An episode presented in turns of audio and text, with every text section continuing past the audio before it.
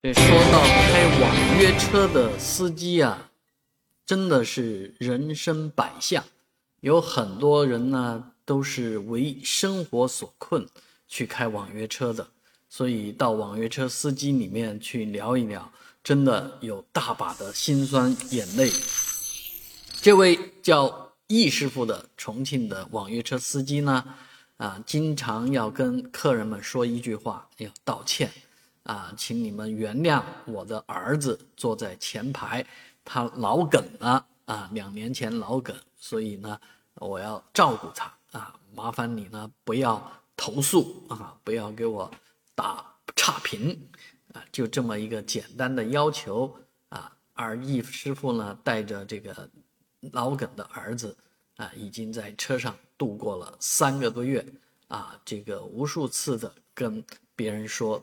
道歉，说对不起，还在这个车上也贴上致歉书啊。说起来，易师傅的这个人生轨迹啊，也是啊，非常的让人唏嘘啊。易师傅以前叫易老板啊，曾经是做建筑啊，做工程啊。那在这个呃做的生意呢，当然也曾经很大，当然也有起也有落。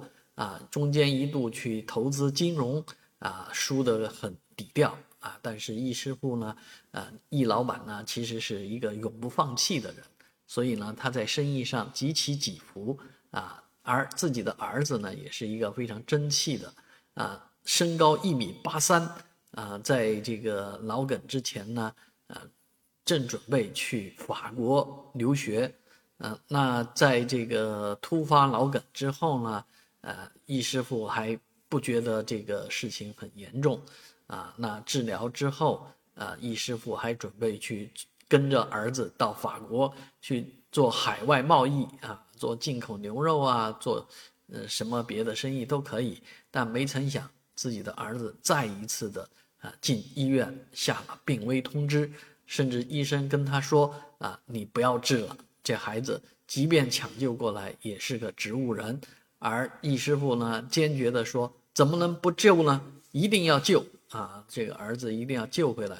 果然救回来就是一个相当于植物人的状态啊！所以呢，他每天由于自己老婆啊也是多种疾病缠身，无法照料儿子，所以易师傅把这个照料儿子的重任扛起，同时要养家糊口啊！所以易师傅是借啊租借的这个网约车来开。”呃，当然没办法，呃，要照顾儿子的话，就把儿子放在副驾驶座上啊。那每四个小时要带孩子去上个厕所啊。所以易师傅的这个网约车呢，做起来是蛮辛苦的啊。当然，呃，乘客们也还是蛮理解的。